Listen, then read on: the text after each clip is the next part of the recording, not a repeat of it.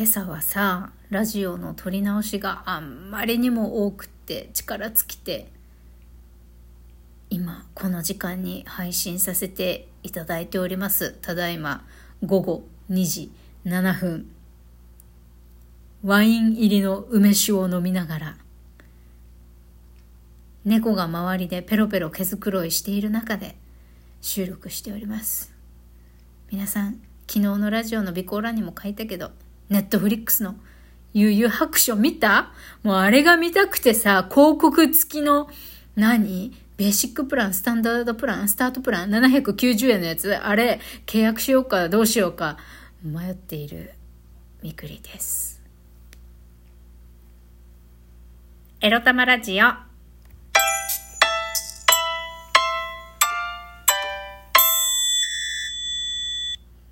皆様、こんにゃにゃちは、みくりです。この番組では、借金持ち独女、うつのケアをしながら、ニャンズたちとのんびりイチャイチャ過ごしております。私、みくりが、沖縄から日々、いろいろいろいろ思うことを配信しております。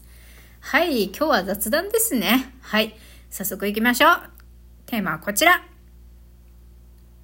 エンタメを楽しみたいなら、やっぱり都会寄りに移住すべき？についてお話しします。私の移住の話です。まあ、あんまり興味ない方多いかもわかりませんけど、ちょっとね、ぼやかせてください。ぼやきを言わせてください。ちょっと前に、移住先の候補地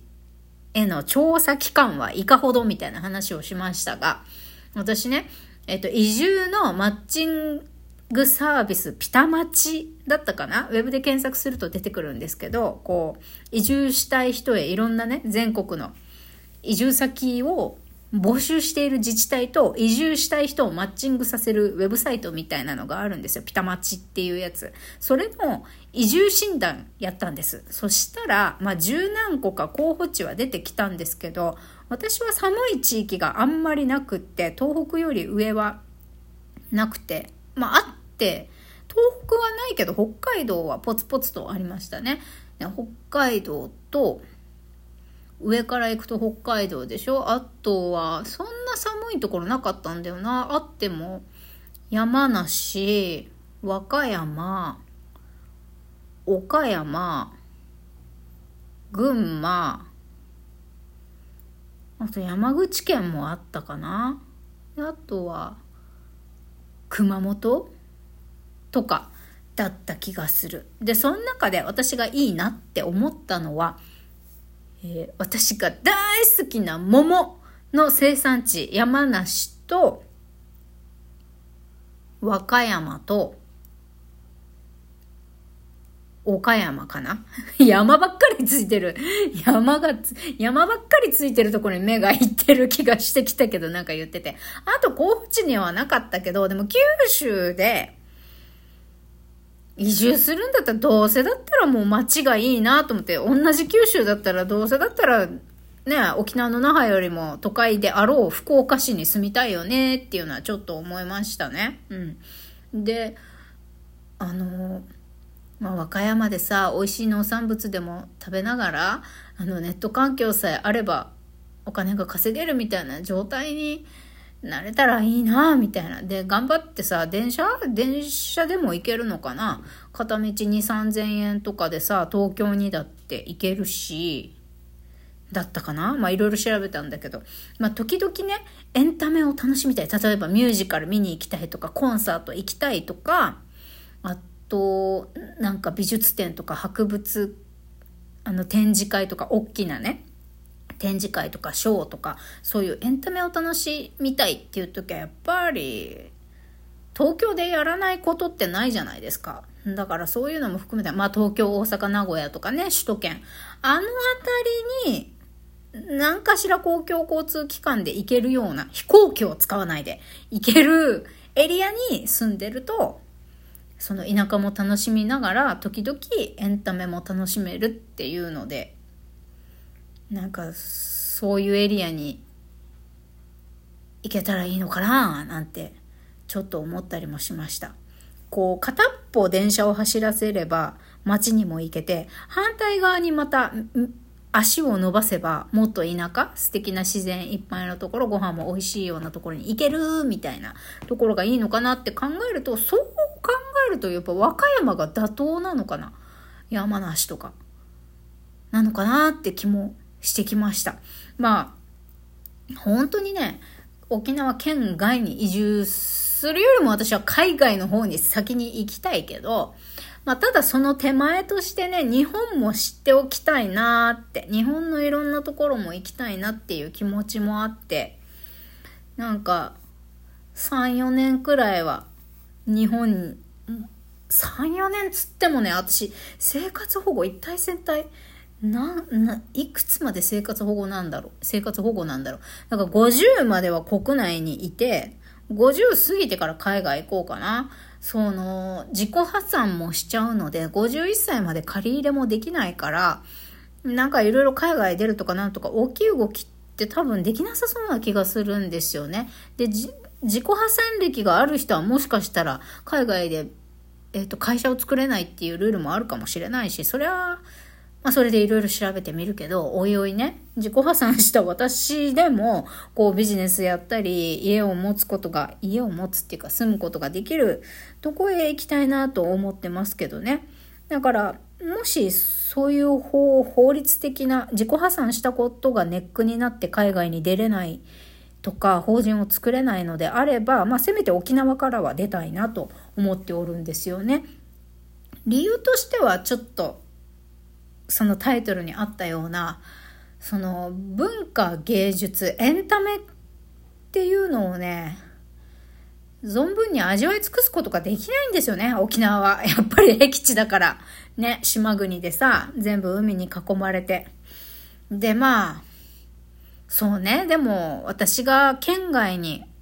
本土に移住する前に台湾有事とか起きてさ、沖縄攻撃されるんじゃねえかって気もしないでもないけどね。うん。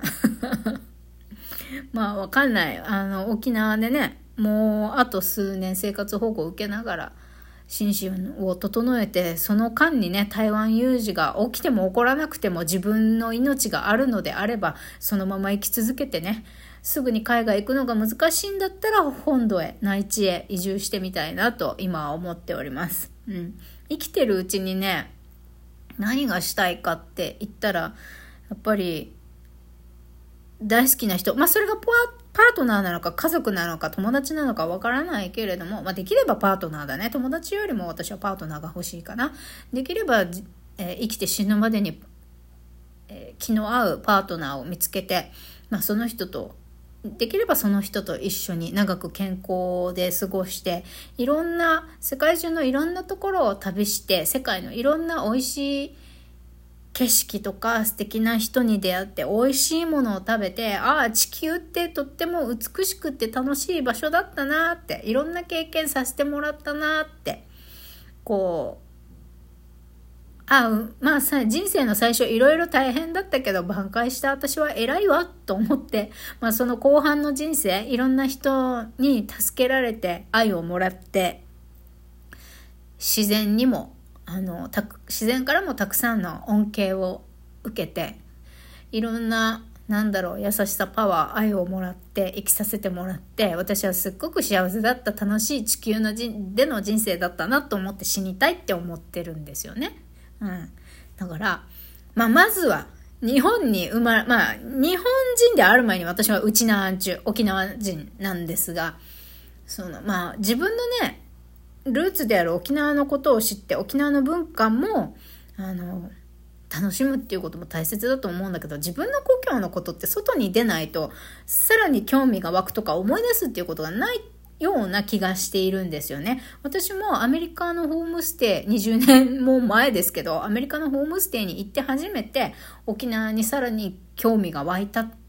ていうのがありましたから、まあ、沖縄をもっと知ろう自分のルーツをもっと愛そうって思うのも外に出て初めてさらに強まるものなのかなって沖縄にはないものを見聞きするために外へ出て、で、外のことも楽しみながら、奮闘しながら、揉まれながら、自分への、自分の故郷のことを思い出し、さらに故郷に対してのね、愛着が深まるっていうことを、まあ、あるかもしれない。まあ、あったらあったでそういうことも経験してみるのもいいのかななんて思います。で、その先に海外に出ることができたらいいなって思いますね。うん。で、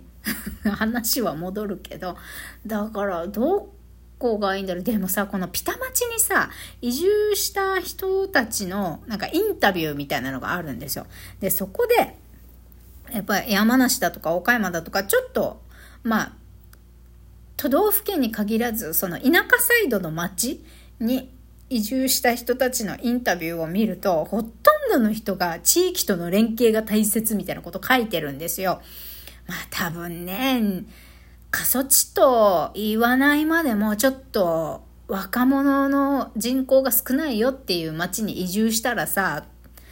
えー、20代から50代前半、まあ半ばの人も今元気だもんね、大人。20代から50代ぐらいでさ、ちょ、ちょっと田舎サイドに移住したらさ、そこに住んでるじじばばたちにさ、お、町内会の草刈り来いよとか言われてさ、